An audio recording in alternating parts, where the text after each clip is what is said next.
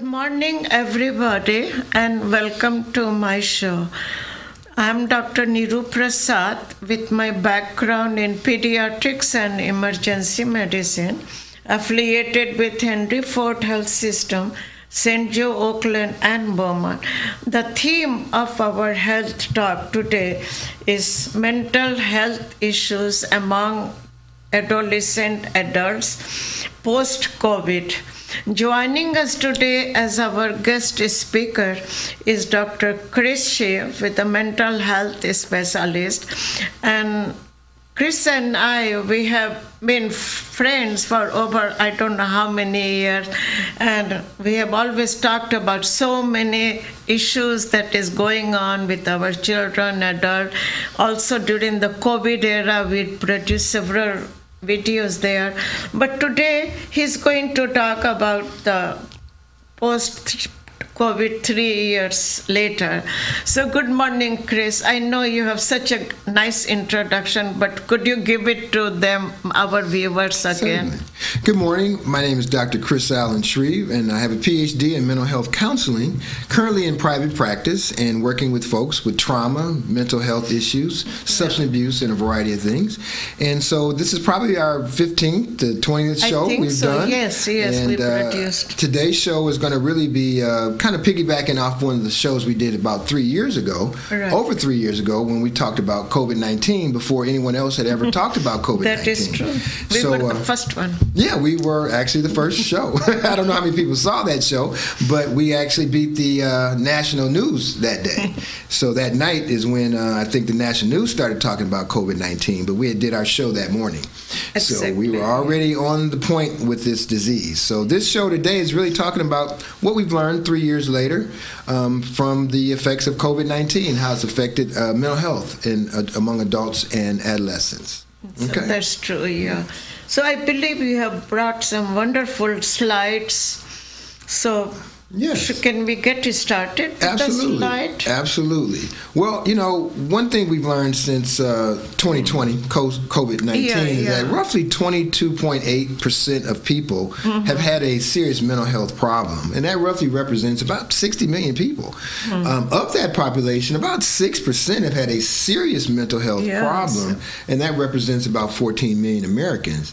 Um, we look at the youth um, yeah. 6 to 17, and we see that um, 16 15% or so have had a mental health disorder, and roughly uh, 7 to 8% of Americans have had co occurring disorders, which means substance abuse and mental health. And so we see that some of these, uh, the incidence of mental health has definitely increased post COVID 19. Exactly. Yeah. So we can have the next slide. Um, we can see some other relevant facts to the mental health issue is that about 47% of U.S. adults um, who had a mental health problem received treatment in 2021. Now, what's interesting about this fact is that over half of people didn't get help. So, you know, of, of the uh, 42, uh, 47% of people who got help, 52% didn't get help. And that's very alarming. And we also see that number with uh, serious mental illness, about two thirds of people only got help for their diagnosed Yeah. mental problem. So that means roughly one third of the population never got help for this. Um, we also see that youth, uh, about 50% of youth between six, ages 6 and 17, um, never received treatment either. So we're doing the diagnostic work. Kids are and adults are getting assessed, but only half or so are getting help for it. Um, and so we also know this is a big factor that I think is very important. That once a person has been diagnosed with a mental health problem, it takes about 11 years on average to get help. Is that so? Yeah. 11 years. 11 That's a years. long, yeah. So could you imagine having a, a untreated mental health issue like depression or anxiety and how it impacts on your life? and their mortality. Yeah, and you don't Rate get help for high. it for a decade later. That and, is true. and just imagine the toll that it's taken on your life and your family Yeah. in the course of that time that you haven't sought treatment. Um, and I think also what we learned is that um, a lot of the population who have mental health do not have adequate health insurance coverage to pay for their treatment. Right. And that's a big gap in our system as well. Yeah. And I think another uh, factor that's really important, and I see this in my practice, Yeah. um, with telemedicine, Yeah. we're able to service people in areas that don't have they don't have access to mental health uh, facilities or treatment. Right. So the, the telemedicine model has really helped to deal with the areas that are very impoverished related to therapy. And that's roughly 160 million people in America Is are in so? these areas that Yeah. have low numbers of therapists or agencies to provide mental health services. Not the not the urban area, the rural area the rural you're talking areas, about, yes, yes. right? Yeah, I have patients in, in, in upper parts of Michigan Okay. that the nearest therapy agency is 50 miles away. Oh, okay. And I mean, they're literally in the middle of nowhere. And we're able to do, you know, therapy through the uh, phones and laptops and so forth. So that's really been a good addition to uh, helping to deal with the mental health problem. Absolutely. Yeah. Can we have the next slide? So this is just a racial breakdown of some of the mental Yeah. health, uh, what we've learned post COVID nineteen, and these numbers have pretty much stayed consistent. Um, but what we will notice that there has been a big increase in the male population seeking treatment. Oh, okay. And that's a good thing. And I am Yeah, seeing that in my practice. Yeah, I am seeing out of one out of uh, one out of three uh, calls to my office are for men. Okay. Men seeking therapy for, for Yeah. themselves, not their Yeah. wives or girlfriends calling. Mm-hmm. They're calling, which is a big deal. you know, a lot of times you get the wives yeah, and the, the girlfriends calling for the husbands, but now I'm getting husbands and men calling for themselves, Oh, okay. recognizing that they're suffering with their mental health. It gets back to that statistic of you find out you have a problem, but you don't get help until 10 years later. Right. And that's what we're finding, I think, with the male population is mm-hmm. that men are starting to come in and getting help. And that's a big deal. Especially, I see that in the African American community. I see a lot of African American men coming in for therapy. And that's a good thing. And I see your last one, the gay or the bisexual, more more in them. Well, you know, fifty-five point six. Yeah, that's a pretty high number, and that number suggests that um, within the gay, lesbian, bisexual, transgender community, that there may be some um, association with mental health that's higher than the average population, oh. and that that probably needs to be further investigated and studied to see what are some of the risk factors mm. associated with the gay, lesbian, transgender, LGBTQ community to see what might be some risk factors associated with with Right, the with population. them, yeah. We've also seen other numbers stay pretty consistent over the last three years. Okay, and we can have the next slide. So we also saw some impacts on personal and family dynamics related to uh, mental health and the effects that COVID has had on families.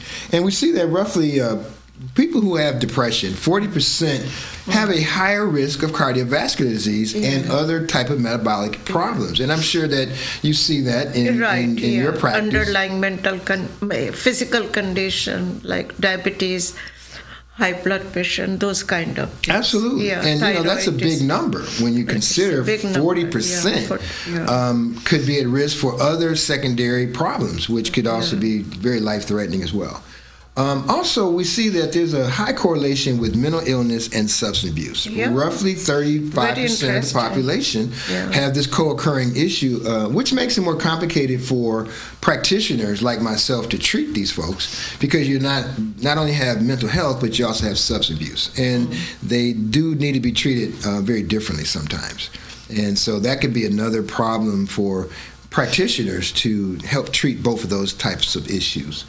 Um, and then we also see that some of the other statistics are, you know, people who have mental health issues typically have higher unemployment rates. They have difficulty in finding employment. I think there's probably some discrimination and stigma associated with folks who have mental health issues. We just saw that um, uh, Circuit Court Judge uh, uh, Bernstein, um, Right, yeah. right, he um, he admitted that he had a He had, had a mental health issue, and he decided to go get some help. Finally, he admitted. Yeah, and that's a good thing to Yeah. uh, you know to be able to be public and to acknowledge your mental health issues and, and not feel that your masculinity or your I- you know your credibility or Hmm. your character or your career is in jeopardy because you you know identify that you have a mental health problem. So that was a, a great move, and I appreciate that. Um, we also see that. Um, uh, Students with you know mental health issues are more likely to um, repeat a grade. Right. Yeah, so we can see that these things can affect academic performance. Um, a lot of kids who have mental health challenges, especially anxiety, which is a big uptick since COVID 19. Um, a lot of kids are not making it to school. I have a new patient I met yesterday. Primary reason he's not going to school, Oh, and it's an anxiety. Well, he's um, he's in the Grosse Pointe school system Yeah, and um, yeah. High achieving environment, um, but he's having some social issues and uh, mental health problems that are being flared up. Exactly. And yeah. so he's having stomach aches and all kind of problems in the morning, so he's not making it to school. Yeah, somatic a lot, issues. lot of somatic yeah, issues. Somatic. So we find that that you know kids and you know adolescents who have mental health issues tend to have um, issues with school. You know they don't go, they they're not focused, they're not um, engaging in their academic studies, and that can certainly be reflective in their GPA. Yeah, which can be, create more stress. Right. You know, when you see that GPA drop and the parents start to get a little amped up about it, then that just kind of creates another. Then they are cascade effect. alarmed. Absolutely, and then it kind of caves in on them as well. yeah, So- right. um, and so we also know that roughly, you know, eight and a half million people are caregivers to people who have mental health issues, and that's a big deal. You know, I have a uh, one of my best friends. He's passed. He died at. Uh, we were born a month apart, and he was primary caregiver for his father. Oh, okay. And his father passed at 95. My Yeah. friend passed at 48 Oh, really? and he primarily passed Okay. because of the stress associated with stress. caregiving. And so that's a big thing that we've noticed now that caregivers are really um, under a lot of stress taking care of family members and loved ones who have mental yeah. health problems. So that's a big thing that we also need to provide support services for the caregivers. And I don't think we think a lot about caregivers in this discussion. no, no. Right, because they're very important to you know maintain um, that person's life. You Mm-hmm. know, sometimes the caregiver is the one that's there when the therapists and the doctors aren't. So that's very Right. important. Um, if we could have the next slide. We also see some impacts on community, and um, and you know I'm very concerned. and I've always been concerned with the homeless population, Right. And we know that since the deinstitutionalization of the mental health system, that most of the mental health hospitals, especially here in Michigan, have been uh, dissolved. And Yeah. so a lot of those patients who were in these hospital facilities have been put in community-based programs. But unfortunately, if you look at the demographics, mm-hmm. a lot of those patients that started in primary mental health hospitals were then infiltrated into the community-based systems, ended up in jails and prison. And so that's what happened. And, and a lot of that was because they became homeless. And, Yeah. uh, you know, because the nature of mental illness with some folks is that they don't like people. They like staying away from people. Right, So yeah, they they don't don't seek want- services, so they end up being homeless, and then that can result to being incarcerated. So that's one impact that we've seen. Um, and we also see the other statistics related to depression and anxiety. Um, it affects mortality and birth rates, and uh, that's very important. And uh, we also see that roughly 600,000 people Mm-hmm. annually are hospitalized for major major psychiatric disorders on a Amazing, regular isn't basis. it? Yeah. And the, the problem with that is that we don't have nearly enough hospital beds Mm-hmm. to provide the services for people who need these services. It, it's really kind of sad. And I think COVID really shed light on how deficient our mental health and our medical systems were dealing with something like a pandemic. Mm-hmm. Yes. So we also know that the military folks have been affected. Um, I've had many soldiers and veterans Yeah. coming in for services, and uh, we see roughly 20% of our U.S. veterans have had a diagnosable mental health uh, problem. And uh, so, fortunately, the, the VA is servicing a lot of those patients, but they're also out out in the community and receiving services as well. So, we could just see that since COVID 19, a lot of populations, a lot of folks have been affected in dramatic ways. Did a lot of harm. The little COVID, Corona. Well, one little virus that you can't see changed our entire world. I know, yeah, and right. uh, yeah. and it's changed the mindset of people. And, and I think that you know part of this show today is talking about the effects it has had on people. Uh, exactly. Yeah, and I've seen just in my practice alone, um, a lot of people are coming in because of COVID-related mental health problems. yeah, right, yeah. Um, isolation. Um, re-engaging back into their lives. You know, Yeah. we we've been home, working at home. I think so long that our brains have readjusted Mm-hmm. to sort of a new normal uh, of working at home, and I think a lot of people are really struggling with motivation, Hmm. energy. I know you just did a show earlier today on sleep, and I have a number of patients who are um, reporting sleep problems, fatigue, energy issues, motivation problems, and I see these all directly related to the effects of COVID and mm-hmm. the mental health because a lot of folks are really stressed.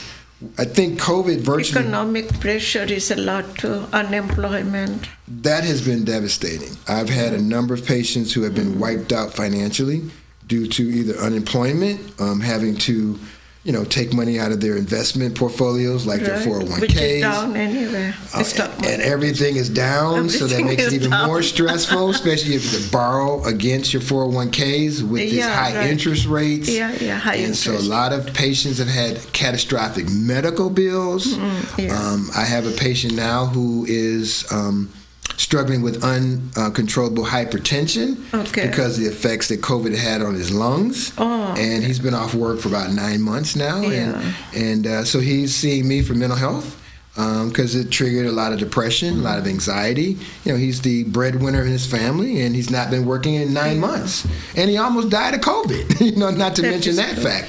So now he's recovering, and now he's trying to get back healthy and to work on his mental health and his physical health. And so I'm seeing a lot of patients coming into the practice with this type of uh, dynamic, um, trying to recover financially, emotionally, physically and mentally from the effects of uh, what's happened to us in the last three plus years. Yeah.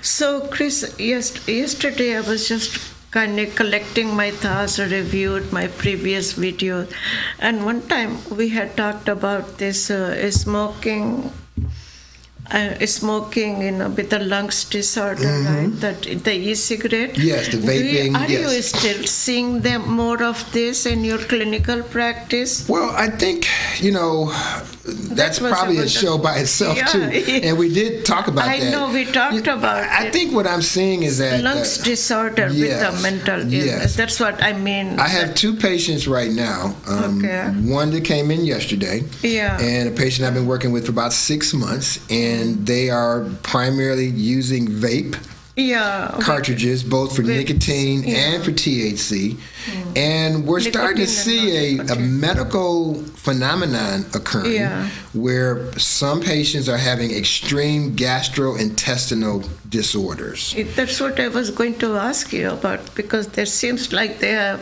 hyperacidity and there's something in the vape chemicals Vaping that chemicals. apparently for some people creates a very high level of stomach irritation. Yeah. In fact, I have a patient, if he smokes, he gets hospitalized because mm. he gets so sick. He has to, he's been in the hospital right. about 15 times yeah. because of um, trying to figure out what was going on, and I, have really uh, narrowed it down to his using of the vape cartridges. And so we've stopped, he stopped using those, and that's helped to reduce the stomach problems. So I think as a culture, yeah. um, we're seeing those cartridges being used more widely mm. um, because, like he said, my patient said to me, they're more convenient. Yeah, they're right, private. You know, you can go anywhere and smoke, and it doesn't create the odor. Mm. And so a lot of people are using them at work and driving and they concerts, and so it's becoming part of our culture. Now, is it healthy?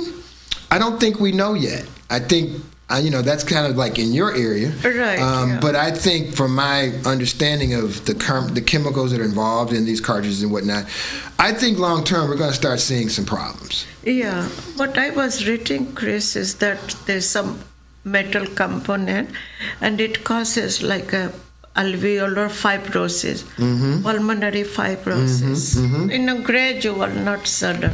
Yes, and, and I, they yeah. have more asthmatic attacks. Absolutely, and I think times like this, where the, the allergy yeah, season right. is flaring up, people that have that are going to have a bigger problem. No, long-term sequelae. Yeah, yeah. Of vaping. Yes, yeah, that's yeah. what I was very interesting. Yeah. I do think though they probably have cleaned up those devices because I know when we first talked about it, right, our show yeah. was about the contaminants that right. were in there that were causing people to die. Right. So I think they've cleaned that part of it up, and yeah. the vape cartridges are much safer. But mm-hmm. the question really is: Is vaping safe? Right. And I personally, I don't know. I don't really know. I think you know if you compare that to, to, to tobacco smoke then to maybe, the, maybe. but I'm not so sure. You know, I All think right. long-term studies are being conducted now, and I think vaping has been around now maybe about five to seven years. So I hmm. think we'll start to see some long-term data come in that hmm. might give us an idea of what effects it's having on lung tissues and, and that Yeah. kind of thing. What do you think? What is your advice about the high schoolers who who started doing this vaping? You know, since they were in the middle school and all that.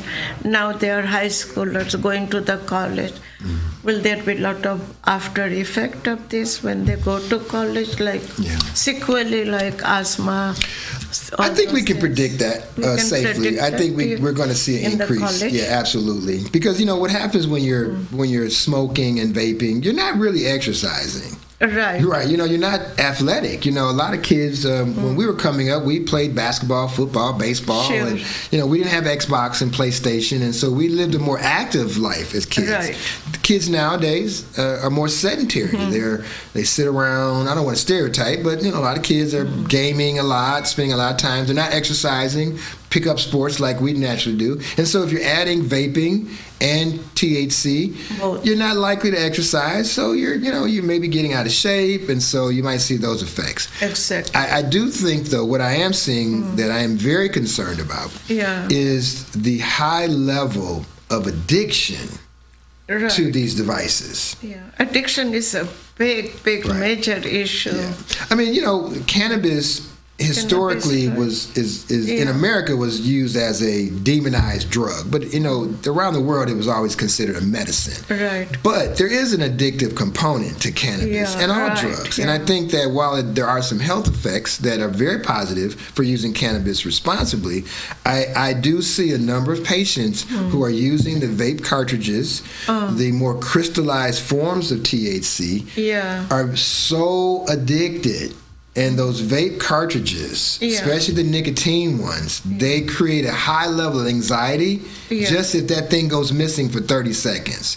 So, you know, if, if people, you know, misplace that little cartridge, they start freaking out. you know? Exactly. And I mean, really, and it's like, wow, you know, Oh my God, and uh, and that's something different. Yeah. I mean, I know people have nicotine cravings and Yeah, things of that sort, nicotine the but these devices seem to create a lot of anxiety when they can't, when they don't have it in their hand. It's like a new pacifier. Yeah. So I'm concerned about how the addictive levels are, and Yeah. people trying to get off of smoking. Using these devices, I'm not so sure if One these devices are helping. yeah.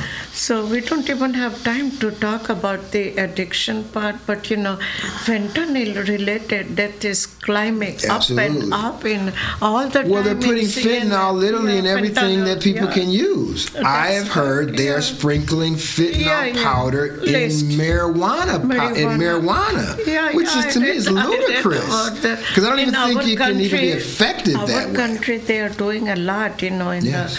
the urban areas, Yes, yes. urban and the and the you know the Yeah. villages too, because Yeah. they don't have enough money, so they just do the mix. Yes, yes, and I mean it's it's becoming very scary out there. Very fentanyl, yeah. Yeah. So this show, you know, like I said, just was an update really of what we've learned. You know, we've been tracking COVID nineteen for three right. plus years. Yeah, right. So these are just some of the latest numbers that we're starting to see now, Yeah. post COVID, and how it's affected people's mental health. And I can tell you, it has changed our whole world. We're not the same people coming out of COVID that we were going into COVID. No, we're much more stressed, much more anxious, Stress. irritable, aggressive Right. mean, nasty, you know, as well as having depression, anxiety You, as you, major you problems. said it, Chris. You said it. well, you see it when you drive on the street. You know, people are Look. just very different now. Yeah. Yeah. 193 plus 0.2 billions in lost earning each Yeah, year. yeah. That's the That is toll we're starting to see, know. it adding up, yeah. Our economy Yeah. and the war, everything else Everything, contributes, yeah. right? So we need to really focus on our mental health right now Mental because we're going through a tough time. But they have been spending a lot of, they're giving a lot of money to the mental health. Yes. yes. Everywhere, whether it is children, adults. But the But still, there are much more. Well, we we still know now we got to wrap it up, but there's still Yeah. access to treatment. We Yeah. saw that only a third to a half of people who are diagnosed are getting help. so we still have a big gap in, in Big- providing help for the right, other yeah. fifty percent of people who have problems who are not getting help. Yeah. So that the war continues, right? Right, yes, yes. We so, continue to fight. So this is so. What is your final advice? One minute to our community. Well, I know uh, right now we're all coming out of this. we need to really focus on ourselves. We Yeah. need to really work on our mental health. We need to focus on exercise, nutrition, diet, Yeah. um, and getting out there. Wellness, mindfulness, you know, meditation, yoga, thing, yeah. walking, bike riding. This is what we need to do to take care of ourselves. Right. Real simple, easy, no cost kind of stuff. Yeah. And try to stay away from the drugs as much as we Yeah. can. And toxic Just people. use your own. yeah. Yeah. Yeah, yeah. So- Stay away from all toxins. people, people, places, and things. Absolutely. So I like to thank you, Chris, for coming to my show. Every time I have you, it is a pleasure because you add to my knowledge Yeah, and appreciate that. everybody's knowledge. I like to thank our viewers for watching my show today mental health issues among adults and the community adults. So until I see you all, have a safe and a wonderful summer.